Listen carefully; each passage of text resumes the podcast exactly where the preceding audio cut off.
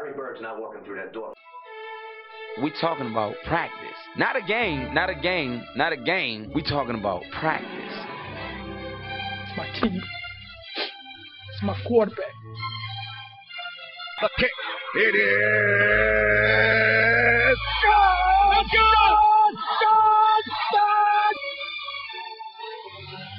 God! To be the man, you gotta beat the man.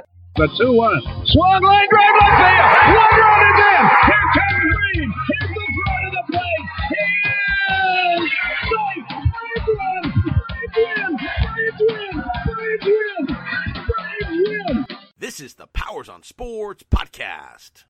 Well, well, well, you better have your seatbelt on. What a wild week, couple of days in the coaching carousel around the country in the world of college football. Welcome to the Powers on Sports podcast. I'm your host, Jason Powers, down here in Tampa.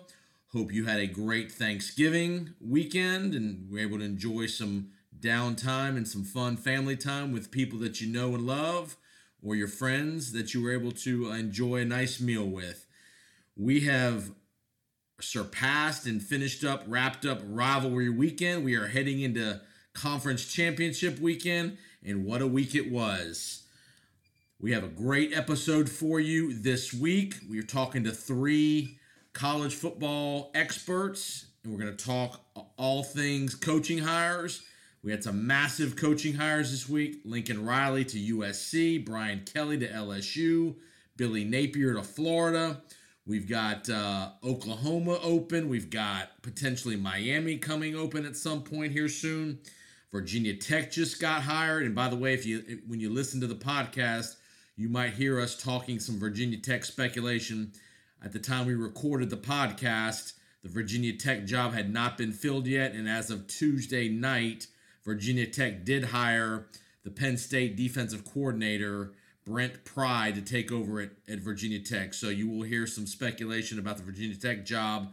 Chris Bond and I talk uh, we're talking ACC and we, we get into the Virginia Tech situation a little bit. So you will hear us giving some speculation about the Virginia Tech job, but that job has been filled as of Tuesday afternoon. Brent Pry from Penn State goes to Blacksburg to take over for Justin Fuentes. So got a great episode. We have David Moulton, who works with the SEC on CBS on Saturdays, works with Buck and Aikman on the NFL on Fox on Sundays, has his, has a radio show, uh, just very dialed into the college football and pro football scenes. We're talking to David about the SEC title game, previewing that, coaching hires, and some all that kind of good stuff. We're going to talk to Matt Zemek. Matt works for USA Today. He's the editor of Trojan Wire out in uh, Phoenix. He covers all things USC. He is dial- he was dialed into this whole coaching search at USC. We're going to talk to Matt about how did Lincoln Riley end up at USC, the financial terms, and all the details that go into that, as well as some other coaching uh, speculation from around the country and in the Brian Kelly situation. And last but not least, Chris Bond joins us to talk things, all things ACC, coaching, championship game preview between Wake Forest and Pittsburgh. We're going to talk the state of Florida State football. Is Florida State on the way back? Are they in uh, rebuild mode? What is the state of Florida State football with Chris Bond? So, action packed episode for you. Enjoy the three interviews. You're going to hear a lot of, of great information about the whys and the, in the financial terms and all the good stuff that goes into these making these coaching decisions. So, before we get to David, I want to give you just a couple thoughts on rivalry week. One thing I love about rivalry rivalry week in college football, it's such a galvanizing force for these for, for all the different college fan bases around the country, whether it's Florida, Florida State, Alabama, Auburn, Michigan, Ohio State, you know, Washington, Washington State, USC, UCLA, North Carolina, North Carolina State. The passion that these college fan bases have for their program on this week when there's when there's bragging rights on the line are just incredible. And so many times the games live up to the hype. You had NC State, North Carolina had a wild finish. You had Alabama, Auburn, the went to four overtimes, the first time in that rivalry's storied history that they ever went to overtime. We have just you know, had a, had a barn burner in Gainesville between Florida State and Florida.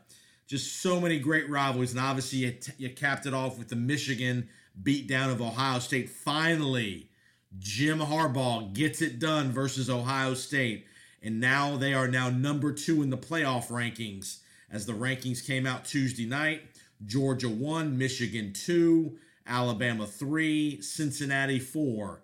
Oklahoma State jumps to number five with Notre Dame at number six. So, and obviously you had Bedlam last weekend as well, where Oklahoma State took care of Oklahoma and advanced to the Big 12 title game as well. So, what I love again, college football, the difference between college and the pros is just the passion. You only get to play your rival once a year. You have bragging rights for the entire year.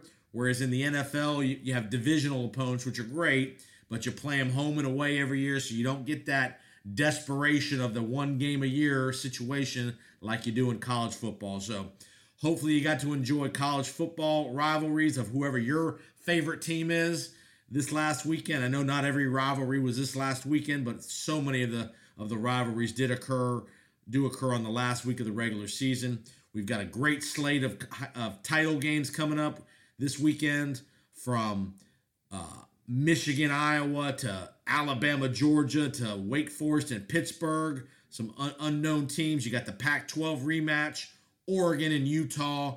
Just a plethora of games this, uh, this coming up Friday and Saturday, and then leading into the NFL Week 13 slate as well. So enjoy the podcast. Again, you'll you'll really enjoy David, Matt, and Chris's perspective on the different title games, coaching searches, and all the things that go into these coaching hires. So enjoy the podcast. And remember, reach out to us on Twitter at JPostSports. You can also find us on the on our YouTube channel, Powers on Sports Podcast, for all the video interviews that you're going to be listening to as well. So have a great week and enjoy the interviews. All right, welcome to the Powers on Sports podcast this week. We have an action packed episode for you. We've got three great guests that we're going to talk to. We're going to talk to the one coming up here, David Moulton. We're going to talk to Matt Zemek. We're going to talk to Chris Bond about all things going on in the college football world.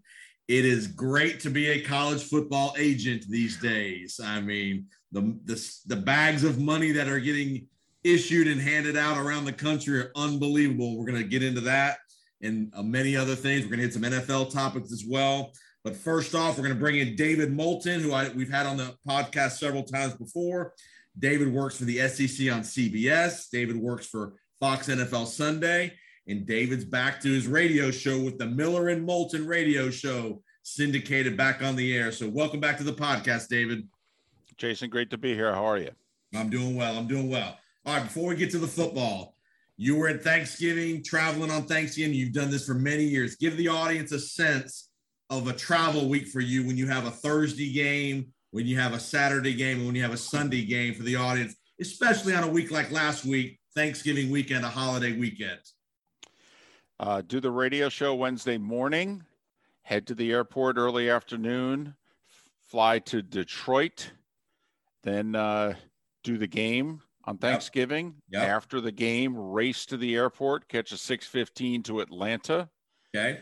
Uh, then, you know, got about 36 hours actually. So, in that sense, it was easy. Didn't have anything Friday. Iron Bowl Saturday, Yeah. race back to the airport, catch a late flight to Chicago, land in Chicago around midnight Chicago time, get in the hotel, 1 a.m. Chicago time, get up the next day, pick up Joe Buck's stats guy in Milwaukee, and then continue the drive to Green Bay, Okay. do Packers Rams, come back, drop Sfida off in Milwaukee, continue on to Chicago, get about four hours sleep, and do the radio show Monday morning, and then fly home and arrive just before dinner. So you typically fly home on Mondays, correct? Yes, because uh, I don't live in Tampa, so not a lot of direct flights to Fort Myers. So I Right. usually have to, you know, there's a connection. Yeah. Uh, a lot less flights, you know, post pandemic than there were pre pandemic. Also, tough to get a late flight out. That's right. That's right. Yeah. Talk about just just talk about the and I know I know you've done this for many years. Being away from your family on Thanksgiving, you're always either in Detroit or Dallas. Typically, talk about the just the, the toughness of you having to do that and and and, and just and then the camaraderie of the family that you have with the Fox family. Well, I did 20 years of local television and I worked every holiday but Christmas. Okay. Whether I was the top guy or the second banana in the sports office, my thing was I'll work all the holidays. I'll do Memorial Day, I'll do July 4th, I'll do Thanksgiving, Labor Day, I'll do them all. I want to be with my family on Christmas. There you go. And so I'm used to working Thanksgiving. But yeah, it's Detroit one year, it's Dallas the next. And fortunately, my wife is uh, very understanding. I do want to drag her to one of these, I was gonna say, yeah. I really do. I must admit, if of the two, I will probably, if I can, drag her to Dallas because Troy Aikman is kind enough after the game on Thanksgiving Day to kind of cater and host a little soiree for about 15 of us. And I can promise you at Troy's it ain't cheap. uh no it's it's rather nice digs okay it, it really is okay i mean he, he has it at his house and Yeah. uh you know you you see the lombardi trophies and you see the hall of fame thing and um you know he's got a television that's bigger than some apartments i've lived in so yeah He- He's not living in our neighborhood. oh he he drives past it on the way he does Yes. oh man. So uh, all right, so let's talk about um the the bags of money that are being distributed around the country. Unbelievable last 48 hours or so in the college football world. You know, you got Lincoln Riley to USC, you got Yep. Brian Kelly, the bombshell to LSU. Just your thoughts about that whole couple of big moves. Well, first off, they have the same agent, Trace Armstrong. So Yes. you have a feeling that, first off, I think it was a good thing they both have the same agent in this sense. It's why the story stayed quiet. Trace and or his people had to have been the ones that would have opened their mouth in order for it to get out. So I Right. think if you're LSU and USC, the fact that you only had to deal with one representative or one agency, I think helped keep this quiet Yep. uh clearly this did not go down in the last 72 hours i mean all the i mean come on that's laughable uh, my understanding is it had been about three weeks with lincoln riley and Wow. back and forth for usc uh, lsu was hoping to get lincoln riley riley ultimately decided if i'm leaving it will be for USC, which then had them turn their attention to Brian Kelly, whom they had contacted within days of letting Ed Orgeron go, and Kelly had said, "Nah, I'm good." So something changed. Uh, is was it his realization that no matter how good a job I'm doing here, the likelihood of us winning a national Right. championship, Right. not competing for, not getting into the playoff, but Right. winning Right. a national championship. And also, in theory, it's going to get harder for Notre Dame. If we go to this expanded playoff, what is it that Jack Swarbrick, their AD, has already acknowledged? They will never get a bye week. You know, if we go to 12 and there are four byes, Notre Dame, by not being in a conference, Right. cannot get one of the four byes. So they'll have to win three games minimum. Whereas in theory, if you're a big boy in the SEC or what have you, you may get a bye and only have to win two. Right. So maybe it was that. I have a feeling it had a lot to do with the fact that reportedly he was making around five million at Notre Dame, and now he's going to be making ten. Right. No, no, no doubt. And and he just got 10 years. Not it ain't Right. a five year deal. You just got a guaranteed 10 years. You know, that's the and, he- part that and he's and he's sixty. So Right. in theory, this is his last contract. It's his last job. That sort of deal. and I'm with you. I think that I think the wanting to win it all concept of he getting to the playoff at Notre Dame. We've always said over the last years he made it to the playoff, but Clemson or Alabama out athleted them every time they played Sure. in, the, in the semifinals. They lost because they didn't have enough athletes. Well, when you're at LSU, it ain't it ain't about the athletes. It's about the coach. Can you coach them up and can you recruit them? He's going to have plenty of a- access to those guys. He's going to be able to get in the marginal kid that maybe couldn't get into Notre Dame from an academic perspective. He's going to be able to get those kids into LSU most of the time. So I think it's Well, a good- I think it's and- not as much about the money as to try to win a ring. Well, and Jason, you know, he's gotten good players from Louisiana while at Notre Dame. Right. And LSU's incoming quarterback, this five star kid, had it narrowed down. He only took two visits. The two visits were to LSU and Notre Dame. I mean, he he can recruit. he can recruit. He has done a very good job of recruiting. And you're oh, right. Right. The difference now is is that there's however many guys, 6, 8, 10, 12 that when he was at Notre Dame, he's like, Yeah, I didn't even call on this guy. We had no shot of getting this guy in. Right. Okay. Where now at LSU, literally you can go after every kid in the country. Right. Talk about your what what are your thoughts? What do you think Oklahoma does? And and Notre Dame. Well, Notre Dame's apparently Luke Fickell's job to turn down. Right. To me, the interesting part about it is what if Cincy makes the playoff?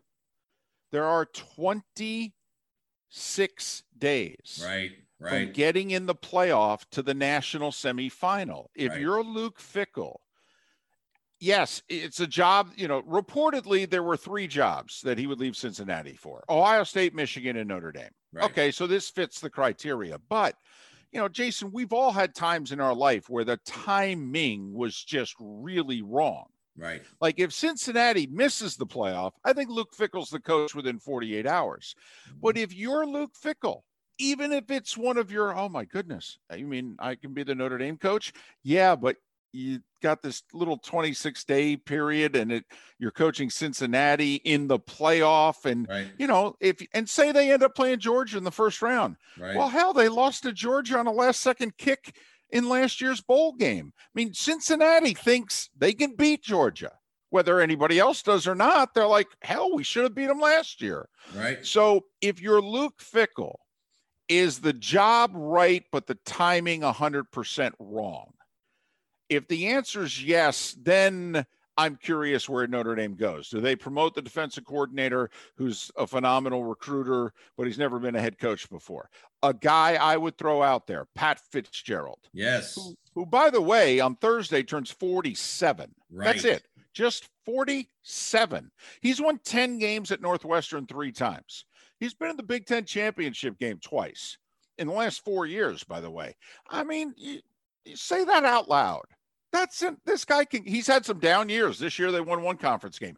Three years ago they won one conference game. Well, you're at Northwestern. Uh, it's, it's hard. But I mean, if he can win I at agree. Northwestern, I agree. and I, here's the funny thing he's at one of the few schools in which going to Notre Dame, the academic requirements less. might be a little easier. Yeah. And and he's already been in a market that's a heavy Notre Dame market, Chicago. totally. Right. I mean, and he fits, Yep. so he checks. I agree. That's a that's a great that's a great um, comment there. And here's the other thing: there's a chance Notre Dame can still make the playoff, Well, yeah, that would that would be the ultimate since and could be Cincinnati. It could be Cincinnati and Notre Dame both could make it. well, hell, they could theoretically play each other. I know. I mean, you know, it, it it's not that outrageous. Yes. It really isn't. It's a I couple mean- of it's Georgia winning and it's basically a couple of two loss teams winning conference championship Yes. games. But yeah, I know. I think you know, once again, if Brian Kelly was in the playoff, I don't think he leaves. And so those that are saying, well, why don't you wait around a week? Yeah, a week this time of year is a long. It's you got to put a staff together. You got to keep your incoming guys from transferring. You got to make sure that the incoming recruits want to stay with LSU. right. And oh yeah, you've got the transfer portal and early signing period all coming up within 17 days. Absolutely crazy, crazy. What do you think of the hire in Florida with Billy Napier?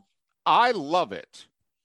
All right. I know a lot of Gator folks are not happy. It's not sexy enough, the whole deal. Right. Billy Napier, first off, he just took a low level job, turned it into a mid level job, Right. A school that had never won 10 games in a season before. He's now done it three years in a row. Right. All right. Clearly, A, the guy can coach, but B, he's known as a recruiter. Why did Dan Mullen ultimately get fired? He didn't get enough Jimmys and Joes. All right. And then it all fell apart. Right. I mean, Billy Napier also spent time under Dabo and Nick. Yes. The word is he has set up, he does everything the same way Nick does. All right. Has set from staffing, recruiting, the whole deal. He apparently, whatever Nick did, he's like, yeah, that's what I'm going to do. And he's 42 years old. Young. That's what Florida I- needed. Young guy. Yes. I love the hire. Also, things are going to get harder in the SEC. Sure. I mean, if they go to East and West, there's the likelihood the Alabama schools go East. Think about how hard the Florida job now becomes. You got to go through Alabama and Georgia. Wow. Never mind if Tennessee, Auburn, anybody gets their act together, or if they go to these 14 pods, they're still going to have to go through Georgia. And there's no indication that Kirby Smart is going to stop getting five stars. No, so this right. is a hard job. You got to fight it on their turf. And the one thing I throw out there, Jason, though, is that you know we have had elite teams now for 15 years out of the SEC. But is the SEC going to become the NFL, where you're not going to be able to emerge from this conference unscathed? And I don't mean one loss. I mean two losses. Right. And are they going to start? I mean, think about the West alone. If it stays the way it is now, Nick, Brian Kelly, Jimbo. I mean, think about how good a job you have to do to be fourth. Right. You know, and that's not if you know, in Ole Miss and Arkansas and teams have had years where they spring up. I mean, Auburn three times here in the last Yes. 10 plus years has played for the SEC championship and or the national championship or won it. Right. Okay, and I, never mind the East and the Alabama schools move over, Oklahoma, Texas joining. I'm just wondering if the SEC is dangerously close to becoming the NFC. No, you're right. No, you're you're absolutely right. And uh what's going to happen in Miami down your neck of your, your area? Are they are they just waiting to hire an AD or what, what's going on down there? Do you think? Well, I will say, uh, Oregon not making the playoff, help and I, be. I mean, you know, this seems to be. There's two guys that you know. Lane Kiffin reportedly would take the Miami job tomorrow, and but they want Mario Cristobal. Well, if you're Mario, has your world gotten easier, tougher, okay, or the same in the last 48 hours? I think it just got a whole lot harder Yep. because you right now have the best car on the road for how much longer? Right. A year? Because once USC gets rolling, you ain't got nothing for that. No one in the conference does.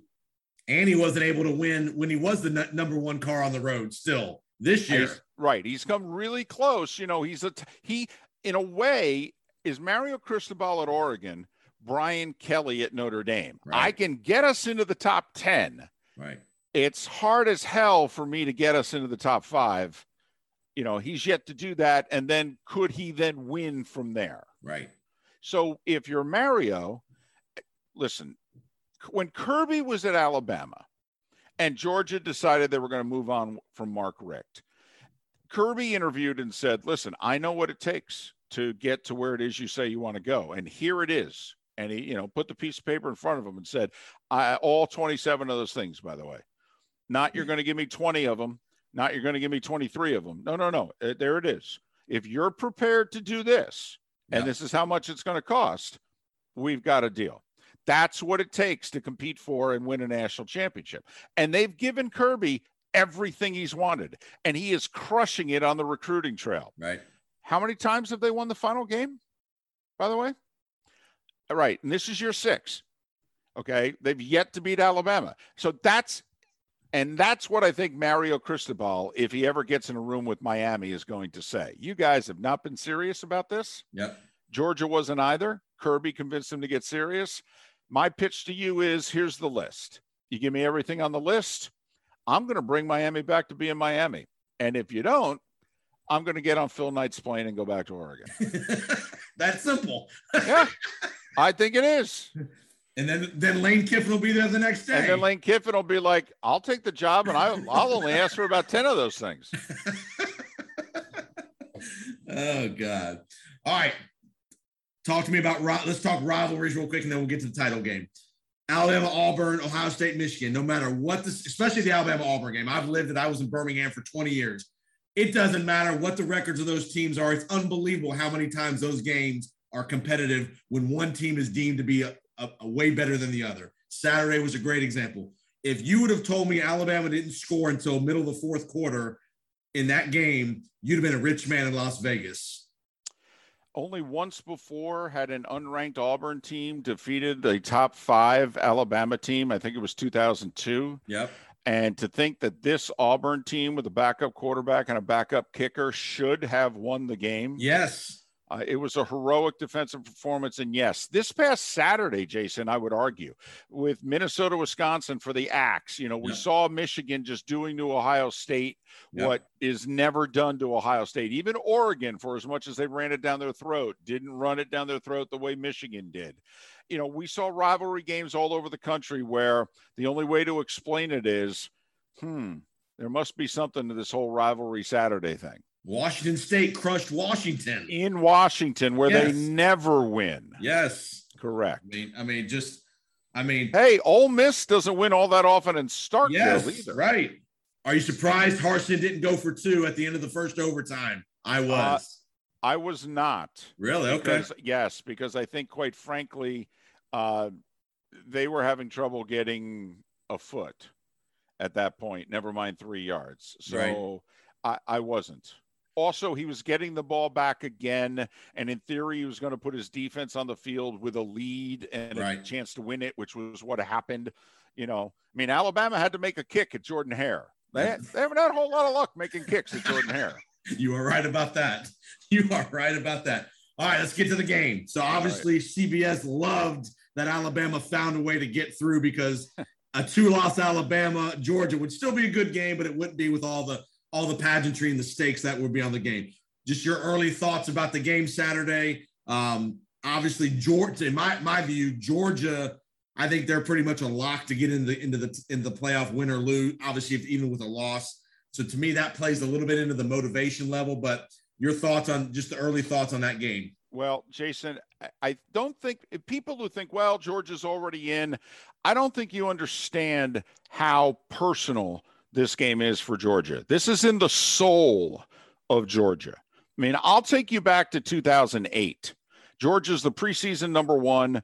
Matthew Stafford, AJ Green, Knowshon Moreno. They're hosting Alabama. It's Nick's second year. They haven't done anything yet. And Alabama led 31 nothing at the half Right. on their way to a resounding win. Alabama goes 12 and 0, plays in the SEC title game, and Stafford and company all go to the NFL. That's the famous blackout game in Athens, I believe. Correct. Exactly. After they had done it the year before against Auburn and it Yeah. worked, Richt tries it on national television and at night Yes. and it fails miserably. So fast forward 4 years, Georgia, Alabama, epic SEC championship game. Georgia's driving final seconds they're on the you know inside the 10 yard line and you know they were a play away from winning the SEC championship game and then probably beating Notre Dame and winning a national title. All right, eh, then you keep going forward. right. Just, you know, the national championship game of 2017, the SEC championship game of 2018, when they're up two touchdowns in the fourth quarter and Jalen Hurts Yeah. has to come off the bench to bail out Alabama. Kirby with the fake punt call that we're still trying to figure out what were you thinking. And Georgia loses again. And because of it, they don't go to the playoff. Right. All right. They needed the win to get in. And then last year, Kirby and company go to Tuscaloosa and they decide we're going to put the game in the hands of Stetson Bennett and try to outplay Mac Jones and those first round draft picks. Yeah. And, you know, for a half it worked and then it didn't. And they got drilled. This is personal for Georgia. This is the mountain they for the national championship. It's out there. Yeah. But this, this they have to conquer. They the have Giants. to beat Alabama. Yeah. This is six years in the making with Kirby. This is over a dozen years for Georgia.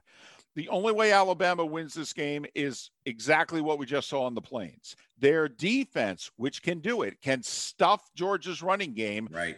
The game in the hands of Davis Love the third there. I'm kidding. Stetson Bennett the fourth. Okay.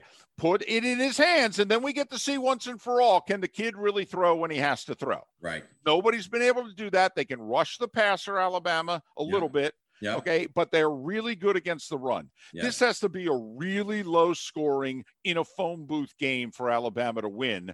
If it if Georgia gets it going even a little bit on offense, I think Bama's cooked. Can can Al- can Alabama block Georgia's defensive line? Absolutely not. Absolutely not. They only have one guy on that line that can block anybody from Georgia. He's at left tackle. I think. Georgia, which has not had to blitz a whole lot this year, but because Bama has struggled with the blitz so much, Crazy. I think I think you're going to see Kirby Smart unleash the dogs, it's crazy to think an Alabama offensive line is the weakness of this of this team. That's and it in- is. It is. I know. You're, you're absolutely right. Absolutely right. So, well, you're gonna have a great game there uh, in in Atlanta. You know, the crowd will be unbelievable now that the Alabama crowd will come as well, being that they only have one loss. So you will have an electric atmosphere. What time's the game? Is it four o'clock Saturday? Yep. Yep. Four SEC o'clock Saturday, championships at four. CBS. Definitely don't miss it. Let's get to the NFL. A couple NFL nuggets, and I'll get you out of here. The Rams. You were you were you were there Sunday in Lambeau. Everybody's killing Matthew Stafford, and granted, he had, he's made some mistakes. Why isn't that Ram defense getting more heat? Well, I think now they're going to because that defensive line should have been able to win against that Green Bay makeshift offensive line, and Yeah. they did not win at all. They doubled 99 on every play, and so it was up to Floyd and Von Miller to make plays, and they were hardly heard from. So that's a big problem. I mean, hey guys, we're paying you a lot of money. We Yeah. up a lot of resources. If you don't make plays, we don't win. Right. I mean, so so that's a problem. There, there's no question about that. The other problem is, Jason, heading into the season, what did we all say about the Rams? Boy, their 22 starters look really good, but if they start to get injuries because of their salary cap situation, they got a Right. bunch of truck drivers behind them. And that's what's starting to happen to them. They like to run a two tight end offense. They lost their second tight end. They only have one tight end he'll put on the field. Yep. They've got big time injuries at running back. The loss of Robert Woods. I mean, Woods used to sit 10% of the snaps. Cooper Kupp used to sit 20% of the snaps. Kupp Kupp can't come off the field now. Right. And because he's playing every snap, they put a guy out there to return punts. And what does he do? Fumbles at the 10 and gives Green Bay a touchdown. right. Uh, the the Rams are starting to get worn down. They're going to win this week against Jacksonville, get to eight and four.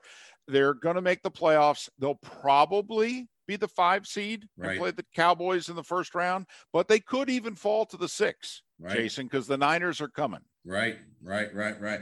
Speaking of the NFC, very top heavy. Arizona, Tampa Bay, Green Bay. Not that way in the AFC. The AFC is wide open. You could probably pick seven teams in the AFC that you could make an argument could go to the Super Bowl. Whereas the NFC, I think it's probably one of those three that make it, in my opinion, at this stage. Obviously, injuries could change that. But your thoughts of the top heavy NFC, Arizona, Green Bay, Tampa Bay. Well, I think Green Bay has the edge because they've beaten Arizona, so they'll win that tiebreaker. And right now, they have a better conference record than the Bucs. Right. So if Green Bay wins out, I'm pretty sure they're going to be the one. Yep. So then we're all going to have to go through Lambeau Field in January again. And I know Tampa did it last year, but they also caught a really nice day. They did. They it was sunny, no wind, and 40. Yes. Trust me, the day wasn't nearly that nice two days ago when I was Right. at the game. right. So, you know, I do think, however, the Bucs could win out. I, do mean, too. the road could go through Tampa still. I just have to believe that Arizona, injuries the interior of the defensive line, having to go through two other good teams in the NFC West, that th- if they lose two more, they run the danger of not being the one, maybe only getting one home game if they're the three. Right. You know, I think of those three teams, Arizona needs to be, even though they're a perfect 6 and 0 at home, Jason, I still would much rather be that offense at home in, a in your controlled building. environment than in Green Bay. I agree with that. I agree with that. AFC wide open, New England on a big run, Baltimore, Kansas City's coming. A team like Cincinnati is going to be very dangerous if they get in, which I think they're going to get in. Just your thoughts about the AFC. Well, forget Cincinnati getting in. How about Cincinnati winning the North? Right. They're only a game behind the Ravens, whom they've already beaten, and they get them at home in less than a month. And also, they're three and one in the division, while the Ravens still have four division games left to play. Right. And their other two games for the Ravens are the Packers and the Rams. Baltimore's got a tough finishing stretch here. Absolutely. Don't rule out the Bengals. Oh my goodness, the Bengals winning the North. Um, here's the deal: if Buffalo can find a running game that doesn't involve their quarterback, I actually think they're going to go to the Super Bowl. I'm with you. But they don't have one right now at all. Period. And it's tough to find one in December. Um, you know, until proven otherwise, doesn't the road go through Arrowhead?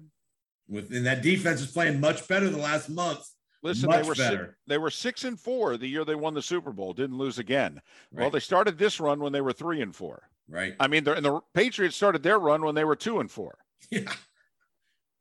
What a job by Belichick bringing Mac Jones along. He's playing better and better every week. They're giving him more and more to do, and he's and he's playing within himself. Mac Jones is not trying to be Dan Marino. He's hitting the guys that are open, the seven eight yard routes. Quality coaching by Belichick, and that defense is legit.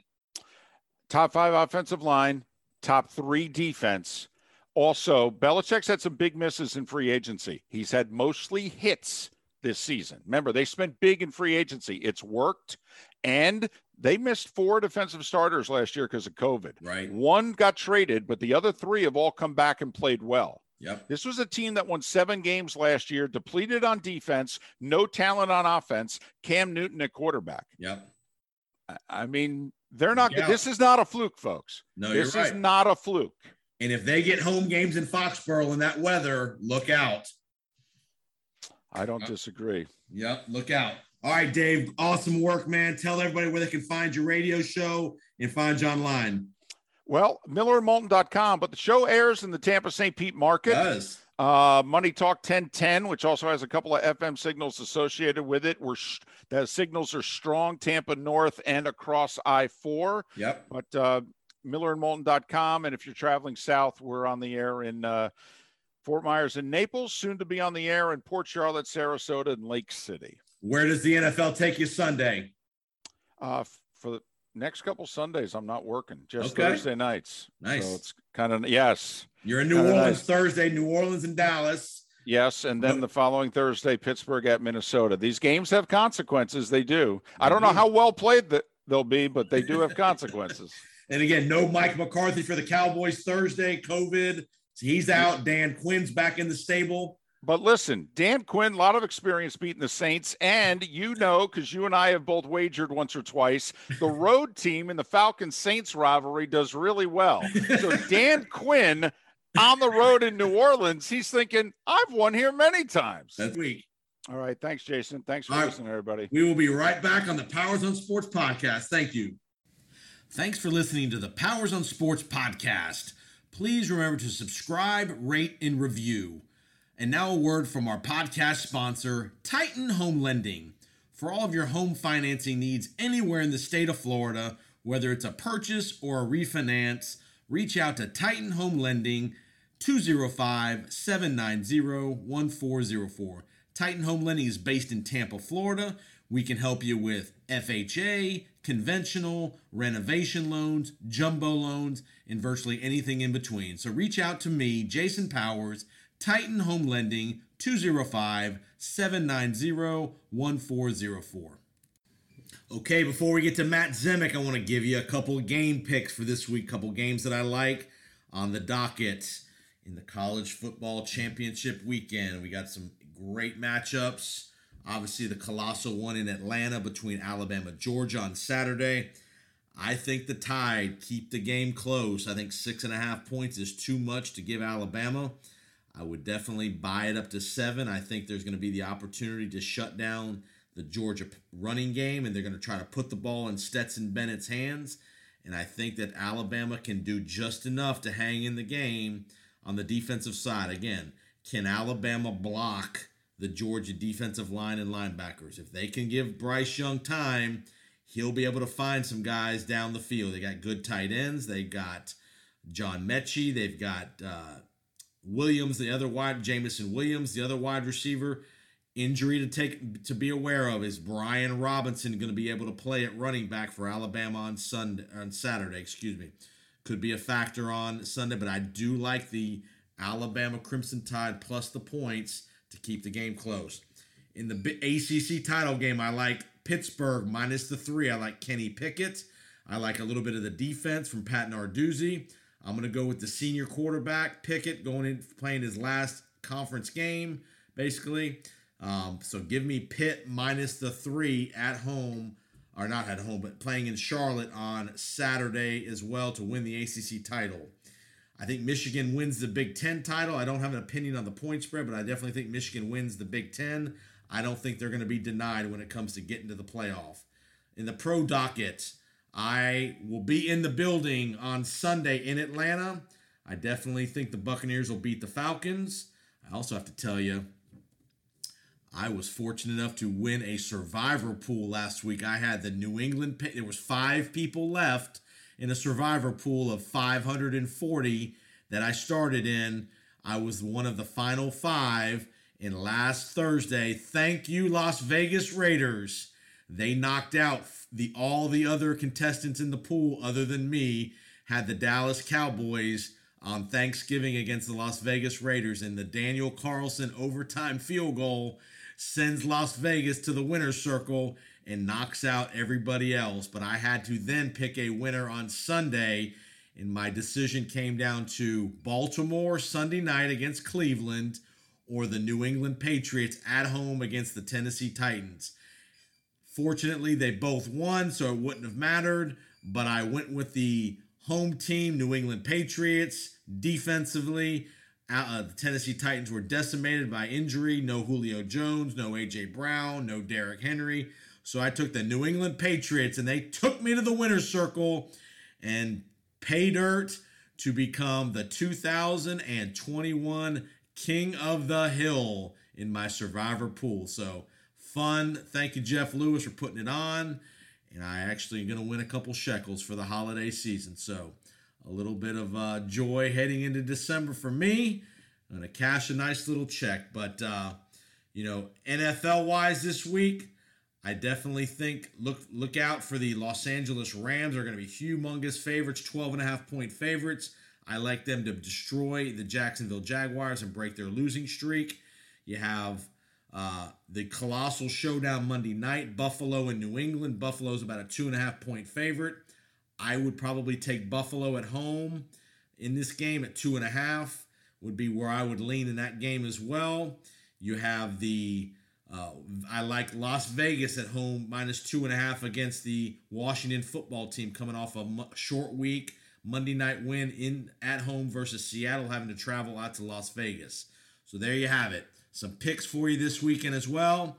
And enjoy Matt Zemek of USA Today Trojan Wires. We talk Pac 12 and coaching hires. How did Lincoln Riley get to Los Angeles? Wait till you hear the details of this deal. All right, welcome back to the podcast. Hopefully, you enjoyed my chat with David Moulton of Fox Sports, as well as the SEC on CBS.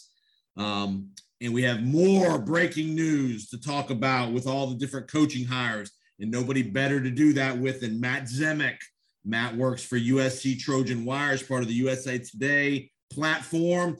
And all things, this whole coaching carousel, Matt, started with your boys out in Southern California, Los Angeles, with the bombshell hire of Lincoln Riley. Welcome back to the podcast. Thank you, Jason. I wonder what we're going to talk about today. I mean, um, we got breaking news from USC to LSU to Florida to Washington in all parts of the country in between. What a wild last 48 hours in this landscape of college football. No, I mean, Jason, go go back in in your memory you know, through your your own mental Rolodex, go back to a time where, you know, has there been a crazier 30 hours of the coaching carousel than this one? Not with so many high profile jobs. But I mean, because like there's no really strong historical comparison, at least not in modern college football. Yeah. You know, Bill Co- Bill Connelly, the uh, ESPN analyst, mentioned uh, Wallace Wade going from Alabama to Duke way back when. That's in the 1930s. Yeah. Uh, you know, but uh, like in the in the modern era, there, there's there's no equivalent. Like Jimbo Fisher went from Florida State to A and M. A and M wasn't hasn't been you know a big cheese program, so that's really not an equivalent same level move. And of course, Nick Saban had the Dolphins sandwiched in between yep. LSU and Alabama, so that's he didn't make a direct move. But here we have with Lincoln Riley and now Brian Kelly, we have two two coaches at the height of their powers. Let's let's let's underscore that point. Brian Kelly could make the playoff for the third time in 4 years at Notre Dame and he leaves. All right? Lincoln Riley made the playoff three straight years. That's still three out of five.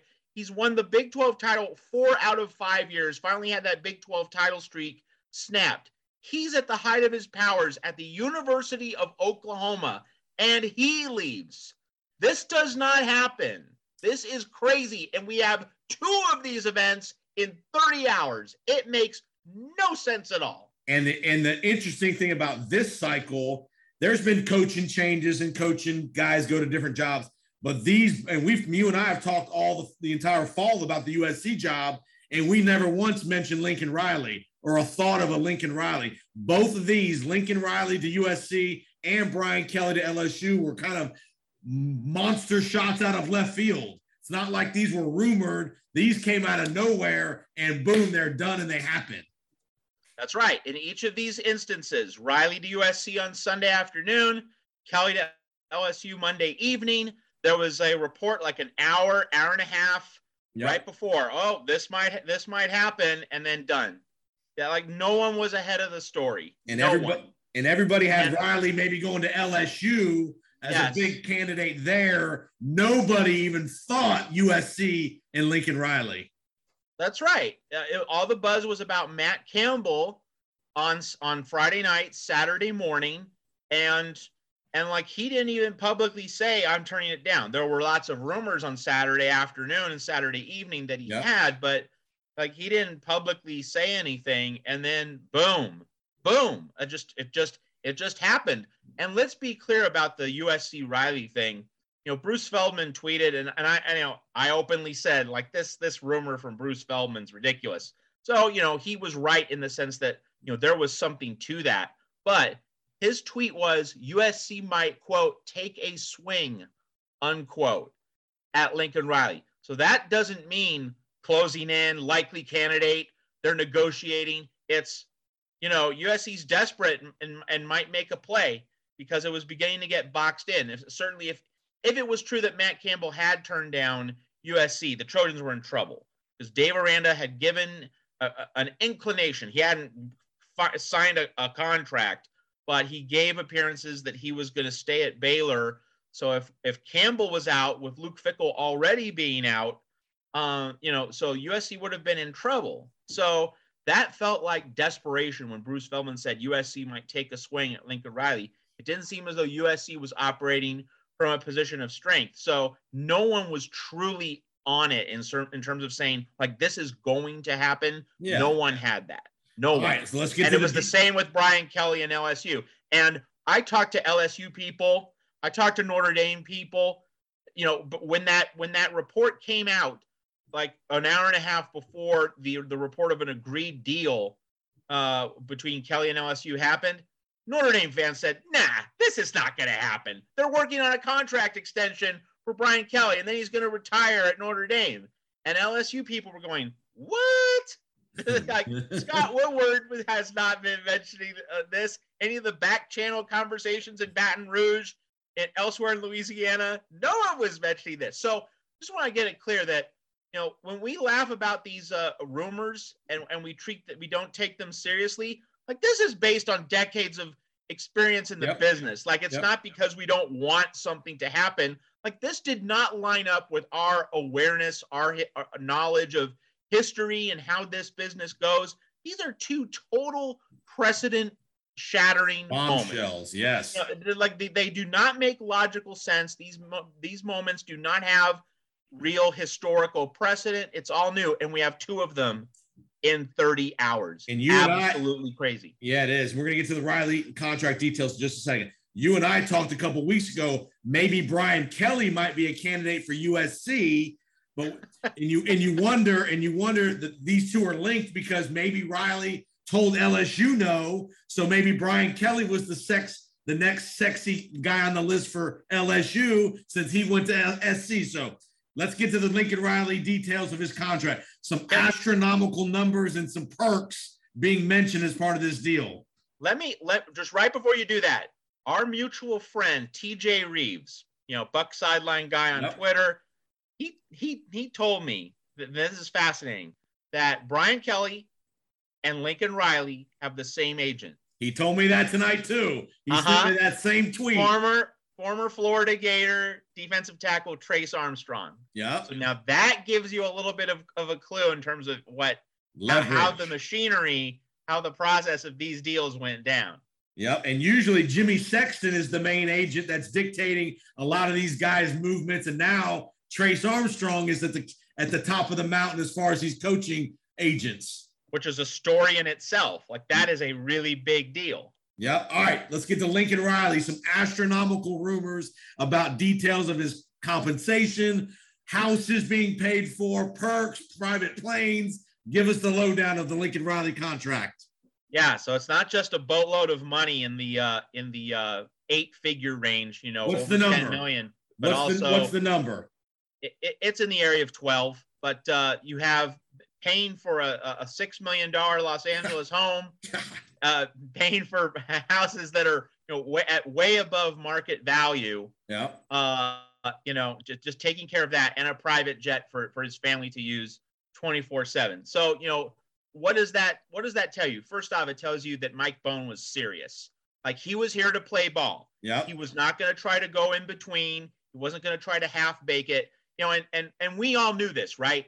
We knew this was a defining moment for Mike Bohn, not just at USC, obviously at USC, but also his whole career. Like, Sure. when you're a college sports administrator, you want to be an athletic director as your profession, and you go from Colorado up the food chain to Cincinnati and then to USC.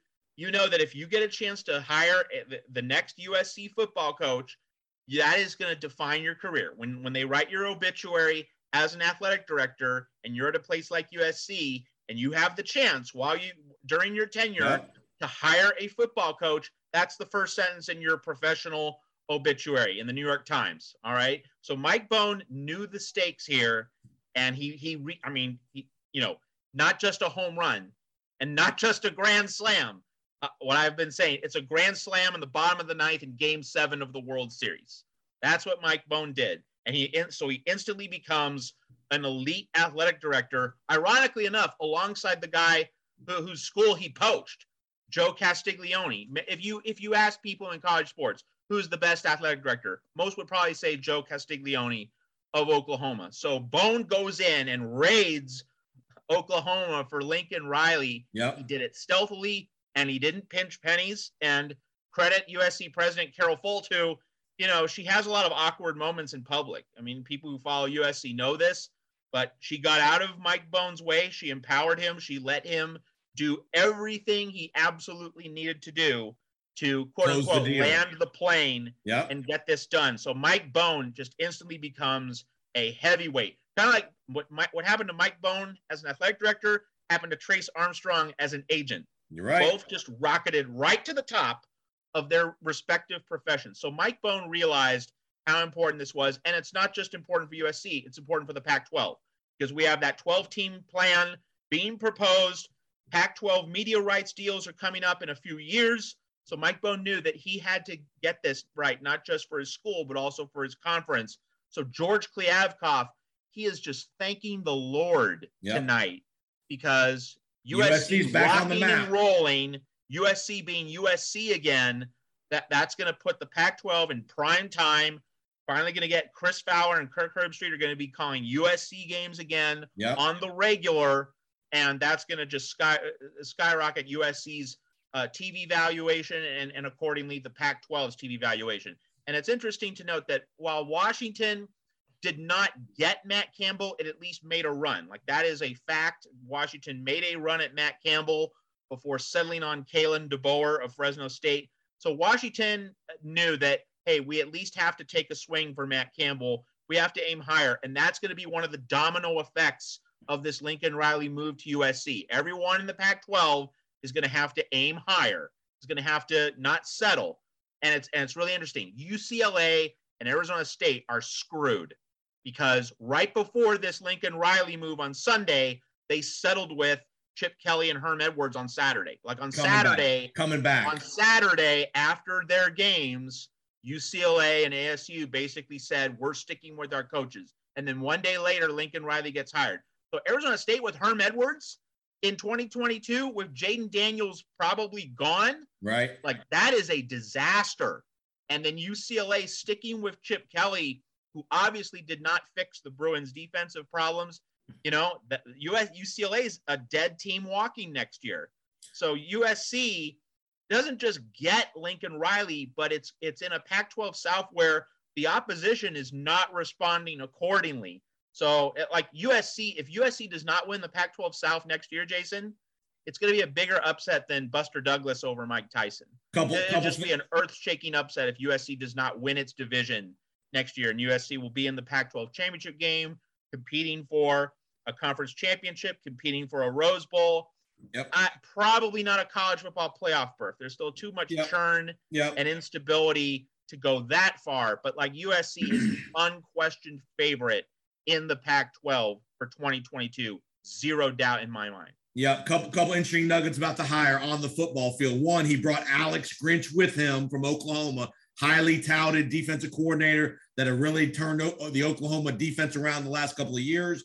That's a big move. And two, Riley's had a lot of success recruiting California at Oklahoma. He's got several receivers, guys from California, had some commitments for this coming up year coming to Oklahoma, who then now decommitted, who then could end up at USC and all that stuff. So he's had some success recruiting California. And obviously, as you know, owning the Los Angeles, Southern California corridor is a mainstay for that USC program. That's when they were in their heyday with Pete Carroll, when they owned that part of the country recruiting wise. All the big players from that part of the country wanted to go to USC. Absolutely right. And you know, Mario Cristobal up at Oregon, his recruiting strategy focused on Southern California because he knew he could raid the area. Clay Helton wasn't going to lock it down because Clay Helton's just not very good at what he does. So Mario Cristobal certainly exploited USC's weakness under Clay Helton. So that's gone. That is done. That's over. Lincoln Riley's going to lock down Southern California. So, you know, it raises a question, you know, about Mario Cristobal if Miami can get its act together, hire an AD, fire Manny Diaz, Yeah. and then you put all your chips into the middle of the table, Miami has a better chance now of making a run at Mario Cristobal Yep. with Lincoln Riley at USC. Because now Mario Cristobal knows he's not he's no longer the big fish Yep. in the Pac-12. And the whole rationale for Lincoln Riley to come to USC, he could be the big fish. Like you know, I think it's pretty clear, Jason, that Lincoln Riley did not want to coach in the SEC. Yes. Pretty clear. I think it's pretty clear. And you know, Easy, easier path to get to the championship in the in the Pac-12. At, at Oklahoma in the Big 12, he was the big cheese. And he was on the top of the mountain. Everyone knew that. You know, Yeah. and, and he, he won four straight conference titles before this year. And he would be in the Big 12 title game if Baylor under Dave Aranda had not been so spectacularly good. going Right. to 10 and 2 Right. much better than anyone was expecting Yes. baylor goes 9 and 3 oklahoma's playing preparing to play oklahoma state again and mike bohn can't hire him because he's because he's still coaching oklahoma so you know so yeah lincoln riley clearly didn't want the sec he wanted to be the big fish like that's obviously his thought process so by the same guide if mario cristobal came to oregon a few years ago because he saw clay helton floundering at usc Yeah. and he said, I can rule this conference. You know, we don't know this for a fact, but if that's Cristobal's thought process, well, that's so that's gone. And so going to Miami now makes a lot more logical sense for Cristobal than it did before Lincoln Riley got hired. So that that's going to be a very interesting part of this uh, carousel uh, coming up this week because there's so many more plot twists that we're going to have. and a point about Cristobal that's a good point I think to think about too is there's an opening in the ACC now. Clemson down a little bit. There's not a clear number one team in the ACC. You got Pitt and Wake Forest in the championship game. So there's an opening potentially for Miami. If you get the right guy, you hire the right guy that can lock down South Florida recruiting wise. Miami can have a quick turnaround if you hire the right guy. And let's add this in the ACC. What if Brent Venables, the defensive coordinator at Clemson, long regarded as one of the key reasons Dabo Swinney built Yep. the empire down there, what if he goes and gets the job at Oklahoma? Right. So then, then Dabo has to go to another defensive coordinator. And let's note now you fo- you're in Tampa or you're near Tampa, Yeah. so you follow the South Florida Bulls. You know that since Jeff Scott left Clemson uh, to go to USF, Clemson's offense has not been the same. Right. So like Dabo suffered without one of his regular offensive coordinators who Right. he could count on. So if Dabo loses Brent Venables, you know, the ACC could become more unstable. And like that's a question Dabo has not yet had to answer in his career. How's he going to do without Brent Venables? So if Venables is the guy at Oklahoma, Right. we'll see. We'll see in the next 48 hours. Um, you know, then that that gives Cristobal even more reason Right. to go to Miami if he senses even more vulnerability in that Clemson uh, castle with, with uh, crumbling un, under Dabo Swinney. And a name you haven't really heard, you haven't heard yet in the rumor mill. We've talked about him, but he hasn't kind of been in this last 24, 30 hours. Lane Kiffin. Is he in the Miami mix? Does he maybe get an opportunity at Oklahoma? Something like that is another bombshell probably waiting to happen because there's going to be, you know, like I said, those are the two big jobs that we're wondering about. Miami hasn't fired Manny Diaz yet, but Oklahoma's open. You know, does is Lane Kiffin get in the mix there? If Miami makes a move, does he is he the splash hire in South Florida? Yeah, and it just it just underscores the point. If you're Miami, you you you have to know. You have to know that Manny Diaz is not up to this job. What what more do you need to see to know that Manny Diaz is not ready for prime time? Rhett Lashlee, you Rhett have- Lashlee just left to take the SMU job today. That's right. So you have that piece of the puzzle as well. So, okay, you have Manny Diaz as your coach, but you might be able to get either Lane Kiffin or Mario Cristobal.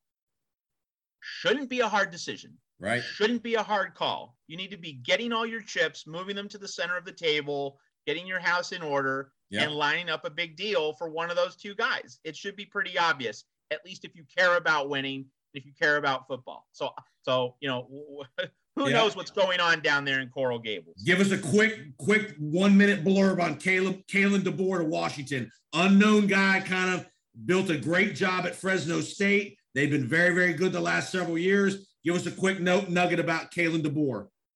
Well, the big thing with Kal- Kalen DeBoer going to Washington is that uh, he might bring his quarterback with him. You know, Jake Haener was at Washington. He transferred to Fresno State. Ah. He could now transfer back to Washington to go with Kalen DeBoer, who's done a really good job as his coach. So Washington is in a position to get a significant upgrade at quarterback Right. from Dylan Morris, you know, who was terrible this year. Now there you also have Sam Huard, you know, who's part of the Huard family, Brock Huard, uh, Okay, Damon Huard. They both played uh, for the Huskies. Right. Um, so that would be interesting. It'll be interesting to see if Sam Huard transfers should Jake Haener come in with Kalen DeBoer from Fresno State as part of a package deal.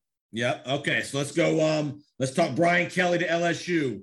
That was the bombshell. We're taping this late Monday night. That's the bombshell news Monday night. Is Kelly going to LSU? Notre Dame's still in the mix to make the playoff as the coach. So that'll be interesting to see if if they were to somehow make the playoff, will Brian Kelly coach them through the playoff, or is he going to go to LSU? We don't know that answer yet. Very interesting question. I think Kelly made the move. One, he's been at Notre Dame 15 years. He just passed. I think uh, Parseghian is the all-time winningest coach, so he's got that record.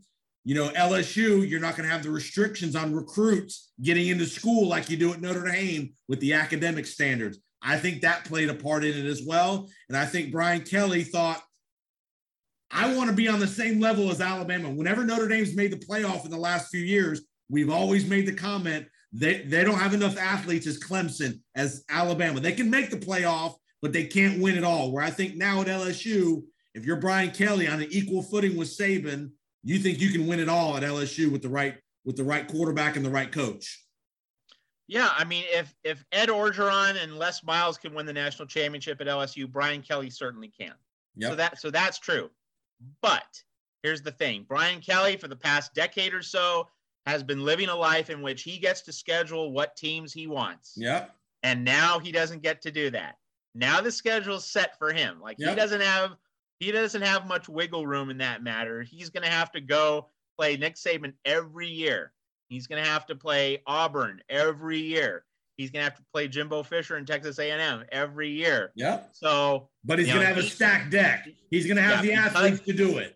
He will he will have the athletes to do it. But you know at notre dame you do have that flexibility in scheduling. And let's just point out you know some people say notre dame needs to join a conference. Heck no.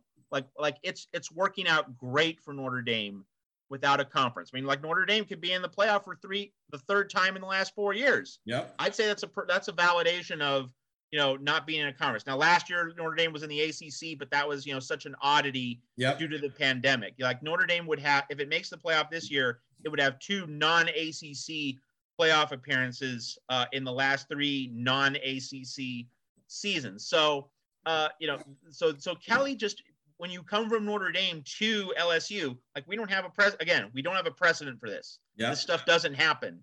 But the fact that at Notre Dame he could he could arrange his schedule in a way no other coach could. Yep. I mean, we're, we're not going to compare Notre Dame to BYU. Those are two different universes. Yeah. Uh, the fact that he could tailor his schedule and now he has to adjust, like he's obviously a, a very good coach. And so at LSU, you can, he can obviously win the national title, but that's still going to be an adjustment for him. And like at the start of his tenure, I would expect a few bumps in the road. He has to be willing to stick it out long term with LSU, you know, if he's going to reach the pinnacle. And he, and he very well might. But I, first year, maybe first two years, that's probably going to be a more complicated task for him. Yeah, A couple names to think about it at Notre Dame. We, you and I talked. Luke Fickell, his Midwestern Number one. Number, Number one, on the list. I He's think. number one. Yep. Another name, again, kind of a wild card name, has some history at Notre Dame. And if things, you know, and they have a little bit of time, so they might be able to wait, Urban Meyer. If Fickell were to say no, potentially, Urban Meyer with his roots, his Notre Dame roots with Lou Holtz. I know he's had some off the field issues, and who knows how that'll play at Notre Dame with the administration. But from a football perspective, this might be an easy parachute out of Jacksonville for Urban Meyer for a dream job of his.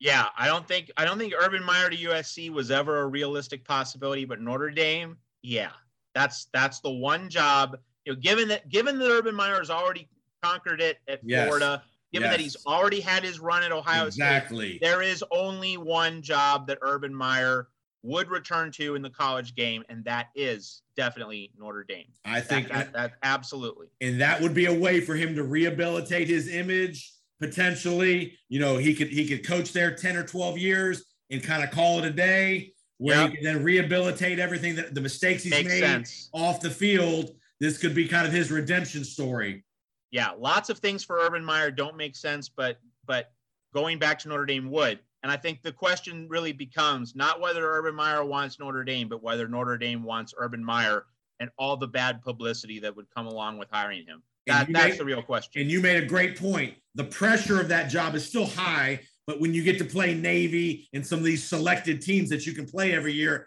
it's not like the sec or the big ten that urban meyer struggled with when every single game he struggled you just saw the angst on his face. There will be plenty of games in that schedule that he'll be able to coast a little bit where he knows notre dame's got the better team nine out of ten times Yeah, just want to be clear. I don't expect Urban Meyer to go. I don't either. Dame, but like, but if there is a job he would leave the the NFL for, it would be Notre Dame. That's and i think that's Fickell the, the specific nuance. i think clearly Fickell's the number one candidate Yep, there no, no doubt about question. it No question. all right And, and if it's and if it's not and if it's not Luke Fickell, then Matt Campbell Yes. uh, enters the mix.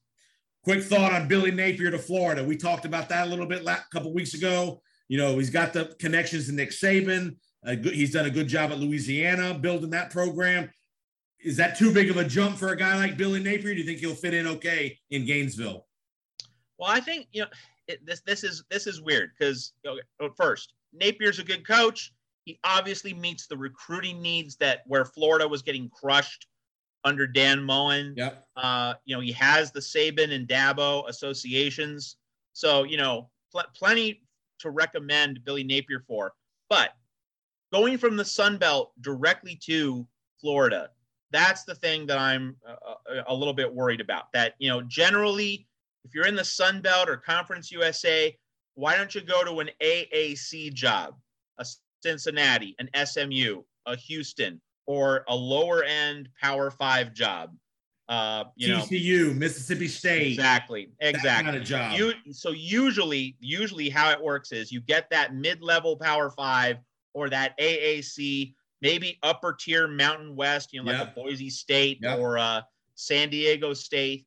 Uh, so Napier's not doing that. That that's one concern, and the other part is why you know why was this Florida's first target? right. You didn't you didn't make a run at Dave Aranda before you chose Billy Napier Yeah. like you know so billy napier i think he's a good coach and I can certainly see him working out precisely because he can recruit so well. Analytics guys like his offenses. There's so there's a lot to recommend Billy Napier. Good candidate, but but the number one candidate. That's that's the puzzle, and along with you know he's not getting a a mid-level Power Five job as Right. as the stepping stone Right. before getting the really big program. Think, consider the, the the legendary Gator coaches that we've known. Steve Spurrier coached at Duke before going to Florida. Yep. Urban Meyer coached at Utah, coached Alex Smith Yep. before going to Florida. So they both made all those steps up the ladder before getting the king size job. So Billy Napier is bypassing that again. So that is a point of concern. He could certainly work out, but there are certainly some points for concern here. No doubt, no doubt. Interesting nugget that came out of uh, Norman today with the with the Riley news. Spencer Rattler enters the transfer portal. Is he is he a guy again? He's from your neck of the woods out in Arizona, correct?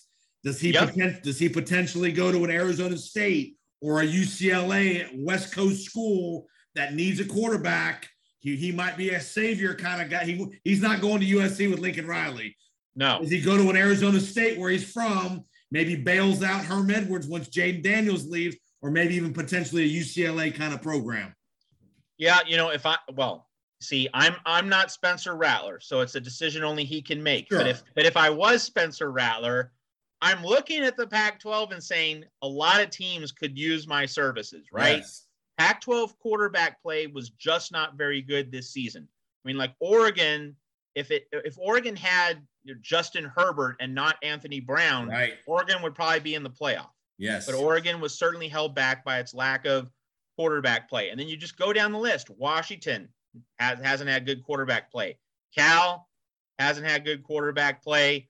Colorado, Arizona, uh, lots of schools in the conference have not had good quarterback play. So like if if I'm if I just want to go to a place where I know, you know, I'll get I'll be the unquestioned starter, get lots of reps, Yeah. like Colorado, like Spencer Rattler would not have to battle anyone for that job. He, he would be he would be able to play 12 games. He's not going to be yanked around. Like that would be his team, that would be his offense, and he would play relatively close to home. Uh, if you know if he doesn't go to an Arizona school, and maybe he'll go to Arizona State. Um, but uh, even if he doesn't, like if he goes to another Pac-12 school, he'll be able to make a trip to Tempe or Tucson uh, re- regularly th- over the next few years. So, you know, the Pac-12 as a conference makes a lot of sense. Now, which team? There's a lot to choose from for Spencer Rattler, no question about it. I could see him going to LA to go to UCLA because he knows one, Chip Kelly, good offensive guy, good coach. Two, he's gonna he will then get another shot at Lincoln Riley at the end of the year. Would that be spicy? Oh man. Yeah. Oh man. I mean, I, I just oh you know, boy. I just and with it being LA in the in the in the in the name image and likeness deal opportunity deals in LA, I think Yeah. that's a great. I think that's a place you could see Spencer Rattler. That would be an amazing story. Okay, last thing I'll get you out of here. Rumors out of Phoenix, your neck of the woods. Arizona Cardinal coach King Cliff Kingsbury is he a candidate to go to Oklahoma? He had a press conference today, didn't say much. Just what are you hearing out of Phoenix about? You know, the, the Cardinals were on a bye last week, so you know the agents were in cut in contact with Kingsbury about all these different moves. What are you hearing out of Phoenix with Cliff, Cliff Kingsbury? Well, yeah, here's the thing. So Cliff Kingsbury has a team which is a su- frontline Super Bowl contender. Yeah. Cardinals could very easily be the number one seed in the NFC playoffs, which means they they become the only NFC team to get a wild card bye. You host a divisional playoff game. You have home field throughout the playoffs. Yep. That means you have the red carpet to the Super Bowl. So logically, if you have that kind of NFL situation, you're not going to leave for anything. But what have we just seen?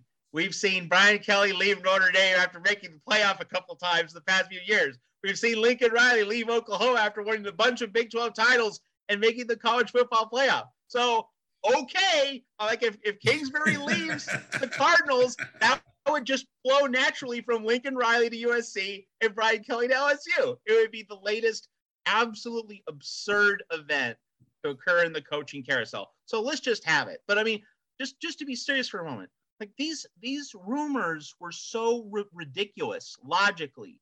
They made absolutely no sense, and yet they've become reality. Are, are, are we entering, Jason, a new era in which coaches just want a change of scenery? They just want to do something different instead of staying at these elite Cadillac prestigious jobs. I mean, like, are we seeing a change in the thought processes You- of these esteemed head coaches who, you know, I think what you you're and I, you and I growing up, like if you were the head coach at Oklahoma and you were killing it, like that, that's the height of your aspirations as a coach. You would never think of leaving. I think what and you're now we're seeing- seeing guys leave when they're when they're on the top of the mountain. It's absolutely extraordinary. I think what you're seeing by these administrations is it's an arms race. Finances are no object now. Mel Tucker gets $95 million to stay at Michigan State. James Franklin gets a 10 year extension at Penn State. Are you kidding me? You know, Lincoln Riley's getting $12 million. Brian Kelly's probably going to be getting $10 million. You know, whoever the Oklahoma coach is probably going to get seven, eight, nine million dollars. Finances are not are not an issue with these teams anymore, these programs anymore post COVID. It looks like. They, they they aren't, but you know the thing that just gets me, Jason, is like, does Brian Kelly need more money? No, Like, is he in is he in the poorhouse? Same with Lincoln Riley. Like Lincoln Riley was making seven point six million a year. Like, does he did he need that salary bump up to uh, eleven or twelve? Like, is it is it that much of a life defining event? Uh, you know, I, I, I guess with Lincoln Riley, he's a lot. He's a much younger guy. But with Brian Kelly, like Brian Kelly's set. Like, what you know, Yeah. so I, I don't. I mean, the Notre Dame might have been lowballing him. That's very very uh, Mm. possible.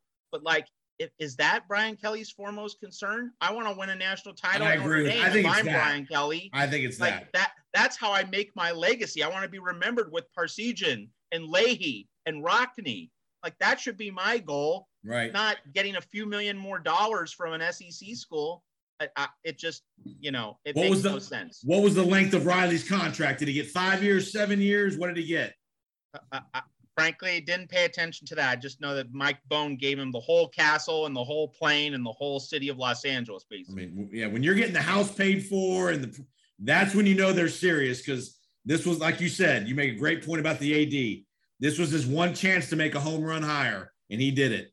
And, and the important thing to, to note, which I haven't noted previously, is that now that Mike Bohn's done this, like he's you, he ponied up all this money, but he's going to get it all back in donations. Like Yes. USC donations from boosters, I can tell you, totally dried up because there was no confidence in the president, Carol Folt, Yep. uh, or the athletic department, and everyone was withholding money at USC, buying tickets, season tickets, uh, other various kind of in-kind uh, contributions, what what have you, until unless and until an elite football coach was hired. So now that Bohn's done this, gonna, you know, millions and millions of, of dollars in donations are going to come his way. So it just reinforces the point about you don't pinch pennies in this business. You don't. Snoop, Snoop Dogg and Will Ferrell, you're welcome back to practice. Exactly. Come on back. Exactly. And I think they have a few uh, spare coins that they're going to donate to the USC athletic department. Absolutely.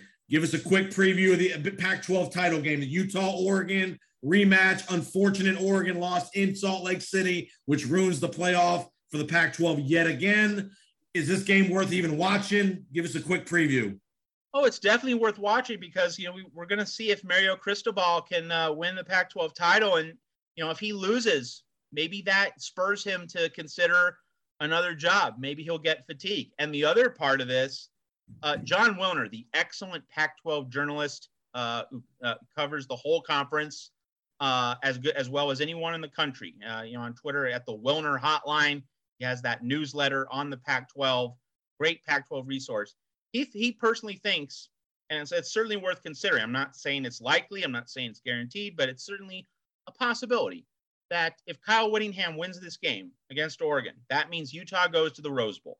That you know that fulfills uh, a, a big goal of Kyle Whittingham's career. Yeah. He's in his early 60s. He wants wants to spend more time with his grandkids. Okay. So Wilner thinks that if Utah wins this game, goes to the Rose Bowl, the Rose Bowl game will be Kyle Whittingham's last game. He'll then retire at the height of his career, hand the baton to a younger guy, a new coach. at Utah. So there's a lot of drama around here. Like this is a this is a legacy defining game for both coaches. It might and certainly with Lincoln Riley now at USC, this is this might be the last chance Kyle Whittingham gets to win Yes. the Pac-12 title at Utah. So that that's what makes the game uh, very compelling. And then it's also the fact that you had a rematch. It's a rematch of a game that was just two weeks ago. Usually rematches go very differently.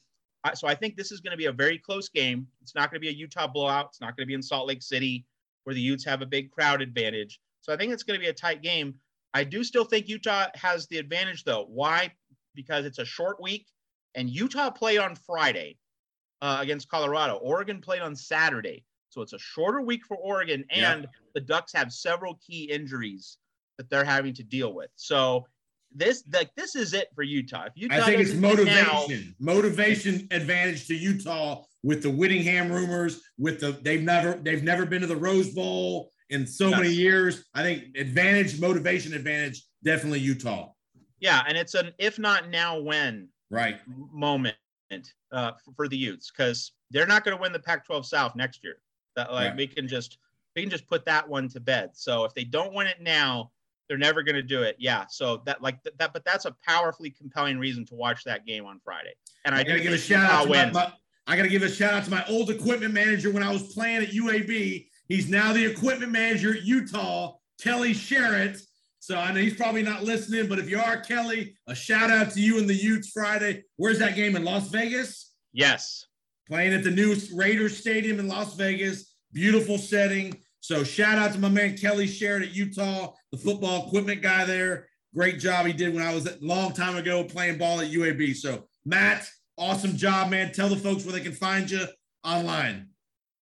Yeah, I'm, I'm at Trojans Wire. Trojans Wire on Twitter. You can find me on Twitter, Matt Z E M, as in Michael E K. Uh, I, I, let me just say, at Trojans Wire, we put out 20 stories on Monday, and similar to that on Sunday. Like we, we've just, you know, we've been writing until our fingers have been falling off, barely eating anything, barely drinking anything. Like that's what happens when a blockbuster story happens. So like we've been all over many different angles. Great job doing it, churning man. out, just churning out stuff left and right. So if you want various news stories on, on and, and and opinion pieces on USC football and Lincoln Riley, hey, we have dozens and dozens of stories for you to enjoy. So uh, it's a great time to visit Trojans Wire. And the, and the great, TrojansWire.usatoday.com is the uh, is the uh, web link. and the great thing, Matt, you're back in the spotlight, brother. USC back in the seriously back in the national conversation as far as being a football power. And I know that's one thing that's been lacking in LA is they've wanted that national notoriety that they had during the Pete Carroll era. Absolutely, the Pete Carroll standard is going to return. Like now, maybe not, maybe it won't be eclipsed, but it's going to be something in that in that area for sure. You know, the USC is going to be USC again, no doubt. abs- Well, Matt, keep up the great work, my man. Thanks for the insight. You're always the best at these rumors and all this speculation and breaking it down for us. All things college football. Have a great. uh, hope you had a great Thanksgiving. Um, and we will talk. Hope you real- did too. Yeah, I did. Thank you, and we will talk real soon because I'm sure there will be more moves here in the next few weeks. Always great to be on your show, Jason, and I look forward to more coaching carousel plot twists. Awesome, man. All right. You're listening to the Powers on Sports podcast. We'll be right back with Chris Bond from the Midnight Writer from the ACC Network to talk some ACC championship game and a couple coaching moves in the ACC coming up. We'll be right back. Check out my new podcast called the No Quarter Given Podcast, where myself and Peter Blake we give a historical analysis of all the Buck opponents throughout the regular season. Week to week, every opponent that the Bucs will play this year, we will do a podcast on a historical overview of the rivalry between the Bucs and this week's opponent. So f- subscribe, rate, and review to the No Quarter Given podcast on all your podcast platforms. Okay, folks, welcome back for our last segment of this action packed podcast. We are hopefully you enjoyed Matt Zemek's talk about the coaching hires around the country, and David Moulton and I talking some SEC, talking some NFL, and we are going to finish up strong. We are going to talk to Chris Bond, a friend of mine who covers all things ACC We are going to talk the ACC championship game, which you got Wake and Pitt. We're going to talk some coaching speculation in the conference, Virginia Tech, Miami potentially. And Chris is very dialed into the state of Florida football. So welcome back to the podcast, Chris. Great to be back here, Jason. How we how are we? Great, great. Hope you had a great Thanksgiving. I know uh, Chris is a big Florida State guy as well. So we'll, we'll, let's get it. Let's get into the uh, first things first. Just give me your assessment. Year two of Mike Norvell in Tallahassee. A rocky start. He seemed to right the ship there here the last five, six, seven weeks, and then uh, obviously a, a tough finish, losing in Gainesville on Saturday to the Gators. Well, when you consider it as an 0 4 finish, uh, 0 4 beginning, excuse me, a 5 7 finish doesn't look all that bad. Um, on the surface, uh, yeah, 5 or 7 record doesn't look that great. Say what's going on here. Uh, but if you follow through the season there, you can see the defense was the difference down the stretch, especially defensive line. Right. Um, Jermaine Johnson may be the greatest transfer in Florida State history. um, all, all, the hype that McKenzie Milton got, and he deserved it just for being able to walk on a football field again. Jermaine Johnson uh, just dominated and controlled games more than I've seen maybe even since Dom and Ndamukong Suh. Um, I yeah, it just tells you how sick the Georgia defense is on the side because this guy couldn't even get playing time on that group. So right, but he he yeah, the defensive line uh, with Keir Thomas as well at the other end. Um, they made a huge difference in keeping getting the offense as many possessions as possible to squeak out as uh, those wins. Are you um are you obviously year two of Norvell? You could tell the improvement from last year. Obviously, last year was uh, was the COVID year and all that, but seems like they're still laboring a little bit offensively. Norvell's an offensive guy. The question is, does he have enough? Does he have the kind of guy he wants to run the offense from a quarterback perspective? Are you a believer in Jordan Travis um, uh, and all that stuff? Or do you think that that quarterback of the future is not on the roster yet? Quarterback future is not on the roster yet. Uh, that could be AJ Duffy on his way in here, with Florida State here in a couple weeks. Uh, I believe in Jordan Travis has the option now. Uh, all you have to do is see the two possessions that he missed in the Florida game and how anemic the offense for Florida State became. Uh, with his with his speed, it forces defense to cover to cover an extra gap. Yep. Uh, so, so, it opens up more lanes for the other runners, um, and it helps him get by as a moderate passer. I wouldn't consider him a great passer at all, but he's improved as a passer over the past season. Um, and his mobility has created some of those passing lanes. Right, right. And again, for me, I think I think for me, until until Florida State gets the offensive line in order, they're not going to be a upper tier ACC level competitive team because the offensive line is obviously something that's they, they've really struggled with probably the last five years. Really, if you really are honest about it, they've really struggled probably the last five years as a group, and that's been different coaches and different recruits. So is it a coaching thing? Is it a scheme thing? Or is it just a player thing? We don't. I'm sure it's a little bit bit of everything when it comes to the offensive. It's mostly line. a roster thing. It's mostly a roster thing, Jason. Yeah, two re- uh, recruiting classes in the early signing period era transition. Uh, it's already Florida State is the cautionary tale now. Actually, for other schools, you need to hire your coach, fire your coach early, hire your new guy quick to save that class because if you fire him at the end of the season, you only got one or two weeks to salvage that. And um, the transition class from uh, Willie Taggart to Norvell already has an 80% attrition rate. It's gone off the roster. God. Yeah, so, and, and, and with now with the transfer portal uh, uh, such a factor now, these rosters are going to be churning over left and right, whether it's at Florida State, Georgia, even the places, the big schools, the Alabamas, because those guys, like you mentioned, Jermaine Johnson, they don't want to sit at Georgia if they're going to be the backup defensive end. They want to go somewhere where they can be a player and play and get on the field and, and do their thing. So you're going to see lots and lots of guys changing uniforms every single offseason now, now that they have that ability to do that. Absolutely. All right, let's. You mentioned coaching. There's been a whirlwind of coaching uh, moves here in the last couple of days. Just give me your quick thoughts on Lincoln Riley to USC, Brian Kelly was the breaking news yesterday to LSU? Well, I spent plenty of time in an early chapter of my life in Oklahoma. I can tell you from my contacts out there, um, Lincoln Riley made his intentions felt about the move to the SEC. not a big fan of it, and um, basically called his own shot. One of the smartest career moves I've seen in a long time. There is no bigger name west of the Rockies than USC. Right. In fact, uh, I challenge anybody to name the last non-USC national title from the Pac-12. And you got to go back to when you graduated from high school, Washington, 1991. Right. So Colorado, Colorado had their run, and that and obviously they weren't even in the they weren't even in the Pac-12 then. They were in the Big Eight. Exactly. So uh, that it makes absolute sense, and he can sell to every high recruit in California, which is the biggest recruiting state in the country. Um, and that leaves Oklahoma in a lurch. Yep. Uh, Joe Castiglione, their AD, has a big problem because now he's got to sell the idea of coaching Oklahoma going into a couple a tougher neighborhood in a couple years.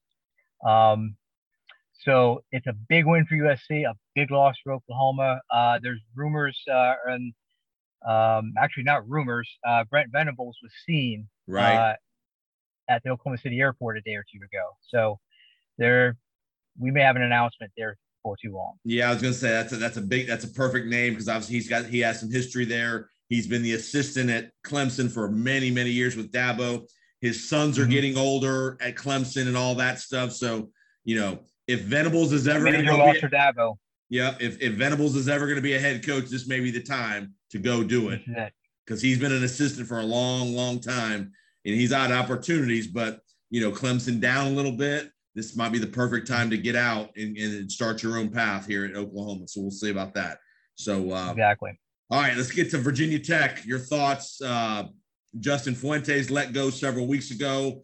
You've really not heard a whole lot out of Virginia Tech. Maybe they're waiting for the dust to settle with some of these other big jobs.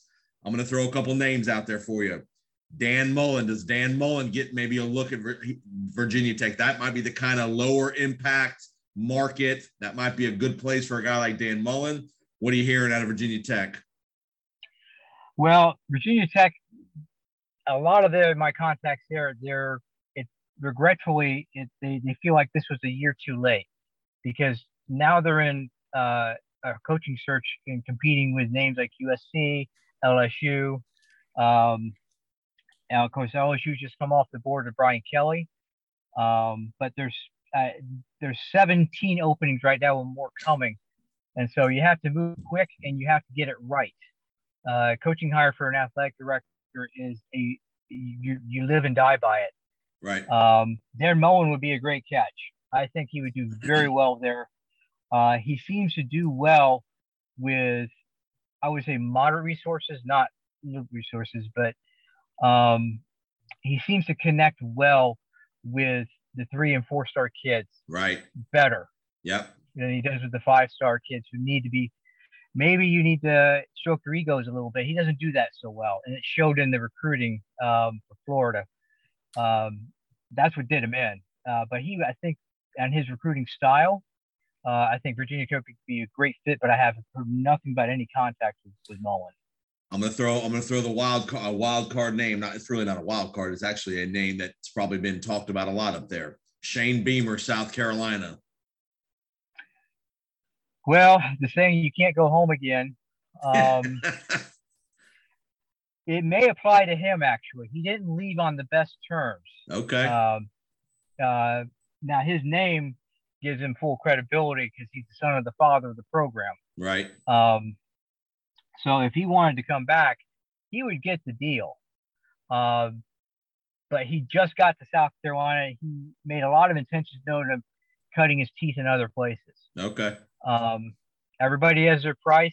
Um, and maybe a phone call from dad. Hey, can you just do this for me? Maybe uh, he Right. would get the job if it, if you uh, if he was off if he wanted it.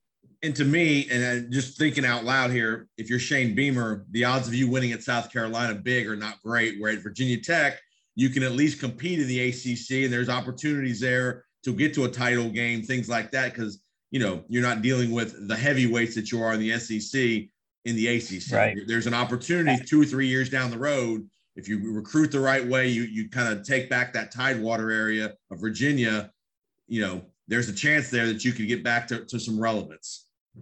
That's a great point because South Carolina, outside of Vanderbilt, I think is the hardest job in the SEC. Right. You're going head to head with Clemson for your best recruits in state, and you're fighting off Georgia, Alabama. Yeah. Um, that's it's a tough gig. It's a tough gig. I think Spurrier was the high watermark really for him. Right. Um, and he got all he could out of it. So it's it's a tough job, and uh, it, it's not some I saw I could see him staying a long time anyway. So this, if he looks at it with the rosy glasses, he this may be his op- opportunity to move. What do you think about what do you think what, what's going to happen at Miami? There's been kind of no, no word out of Miami yet. They got rid of the AD a, a week week and a half, two weeks ago.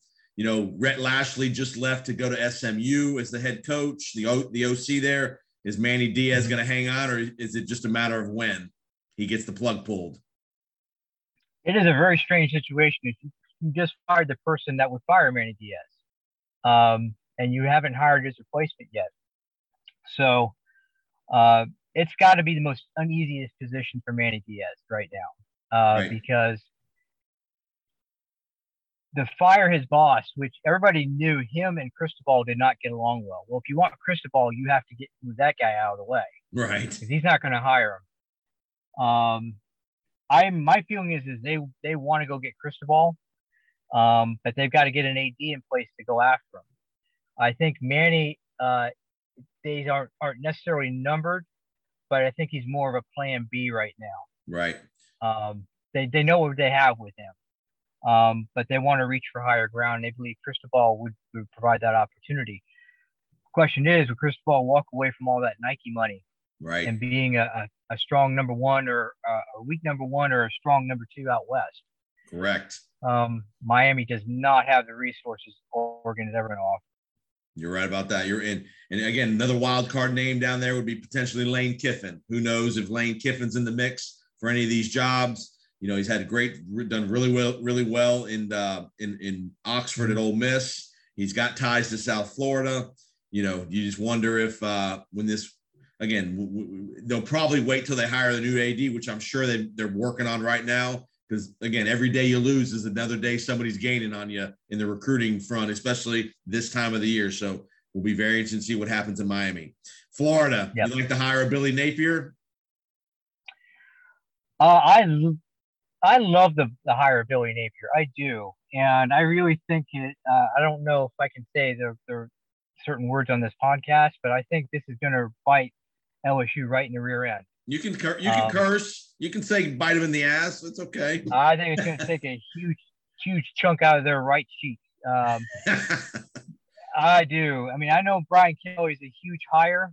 Um, it actually puzzles me why he would leave Notre Dame as the all-time wins leader when he's got him almost there. Uh, but I've also maintained LSU is the best job in America because it's the only big school and one of the biggest recruiting states in America as well. Um, I think it's a great hire for Florida. The question is, is how is Napier going to do at a Power Five job? He has no Power Five experience. right. Um, but he certainly has proven he can do a lot with a little. And Florida has a lot of resources. They're not the richest school in the SEC, but they're number two or number three. Right. Right. Yeah, I do too. I think I think it could be a good hire. I think young. I think a younger guy uh, with some with a little more some energy could revive that Florida alumni base a little bit to get that. You know, not that Mullen got stale there, but he had a great. I mean, again, Mullen was kind of very very even keeled. He got in trouble by mm-hmm. s- some comments he made during the year about recruiting and how much time he spends or doesn't spend recruiting and all that kind of stuff. Which Billy Napier sounds like is a big time recruiter. Napier's got some Nick Saban experience in his background as far as coaching mm-hmm. for Saban, so he understands that mm-hmm. recruiting uh, that recruiting machine that's necessary at a big job like Florida. So I'm with you. I think he if he can get if he can get a quarterback again, that's going to be the key there too. You got to get a quarterback that can play big time football at Florida. Every coach has that problem, though. Correct. Every coach has that problem. No, you're absolutely right. All right, we'll get you out of here on this. Give me. Let's talk some ACC championship game. You and I talked back in the in the preseason right before week one. We all thought Clemson in a landslide. Oh, it's going to be Clemson and who else? And we were thinking, oh, North, Carolina. Carolina. Sam Howell and Yeah. Mack Brown, and you know Miami potentially. Well, well, well. We were at Wake Forest in Pittsburgh. What a strange odyssey this season has been. I tell you. Well, Um, Sam Howell, give- I don't even think it's Yeah, let's Yeah. give full credit to, to Pittsburgh, Narduzzi, Dave Absolutely. Clawson at Wake Forest. What a job those two guys have done to get their teams into this spot. Nobody saw Wake Forest coming. Pittsburgh, you thought maybe Kenny Pickett, you know, good player, good could have a good year, but nobody probably thought this. And and and the sad part is Pittsburgh's a heartbeat away from being in the playoff mix if they don't lose. Who they lose to Western Michigan early? Yes. Yes. I mean, if you don't lose to Western Michigan early, this could be one of those dream seasons for for Pittsburgh and Pat Narduzzi. Absolutely. Uh, the angle, the big angle on this is uh, Dave Clawson actually grew up a Pitt fan. His dad was a uh, they, he lives in Youngstown, Ohio, that far down the road. His dad took him to Pitt games, Pittsburgh Steeler games, Pittsburgh Pirate games, uh, and he has known uh, Pat Narduzzi for almost 30 years. Wow. They've never been on the same staff together, but they keep running into each other for, for some reason. Um, they know each other. Uh, but this comes down to the quarterbacks. And I, I, I'm one that thinks quarterback get too much credit. But coming down to Kenny Pickett, by the way, the uh, ACC was started in 1953. They've had quarterbacks like Charlie Ward. They've had quarterbacks um, like Philip Rivers, um, uh, Lamar Jackson. Deshaun Go down the list. Deshaun Watson. Deshaun Watson. None of them have thrown for 40 touchdowns and 4,000 yards until Kenny Pickett. Wow. That's kind of year. That's why he was in the Heisman conversation, Yep. and that's why he he would be on my ticket for the Heisman. Um, Sam Hartman's not far behind. Right. He's thrown for uh, 34 touchdowns, and he's ninth in the country in passing. Um, so these two guys have brought their teams to this point. Um, I think the edge I would give normally to the defense coach because the defenses have the opportunity here to make the difference. Um, Narduzzi plays a press coverage. He puts a lot of pressure up front. Yep. I don't see him changing that to get after Hartman because he knows that's where Wake Forest is going to live and die. How does how Hartman does. Right. Um, it's a high risk, high reward defense, and I don't see him changing that. Um, uh, Wake Forest defense, uh, yeah, when you give up 50 points to Army, and nothing against nothing Right. against the young men at the at West Point who are giving their lives, the rest of their Yes. lives for us. Thank, thankfully for them. But on the football field, you should not be giving up 50 points to Army and be considered a, a, a contender Right. but yet here Wake Forest is. So I like Pitt in this game. Yep. Uh, the over under is at 72. Just Um, a, a mere 72, you know. That's it. Yeah. I yeah. I am I, I think that's bait, but I'm still confident in hitting the under on this. I, I like Pittsburgh uh maybe hanging 35 to 40 on this. I think it's going to be like a 41-31 game. I like Pitt taking it away. Where where are they playing? Are they playing this in Charlotte? They are playing it in Charlotte. And it'll be Saturday, correct? Saturday, is it Saturday night? It is a Saturday night game. I believe it's a seven o'clock kickoff. I know that I know Um, that I know the TV executives at ESPN are not excited about Wake Forest and Pittsburgh, but who cares about that? It's more about the fans.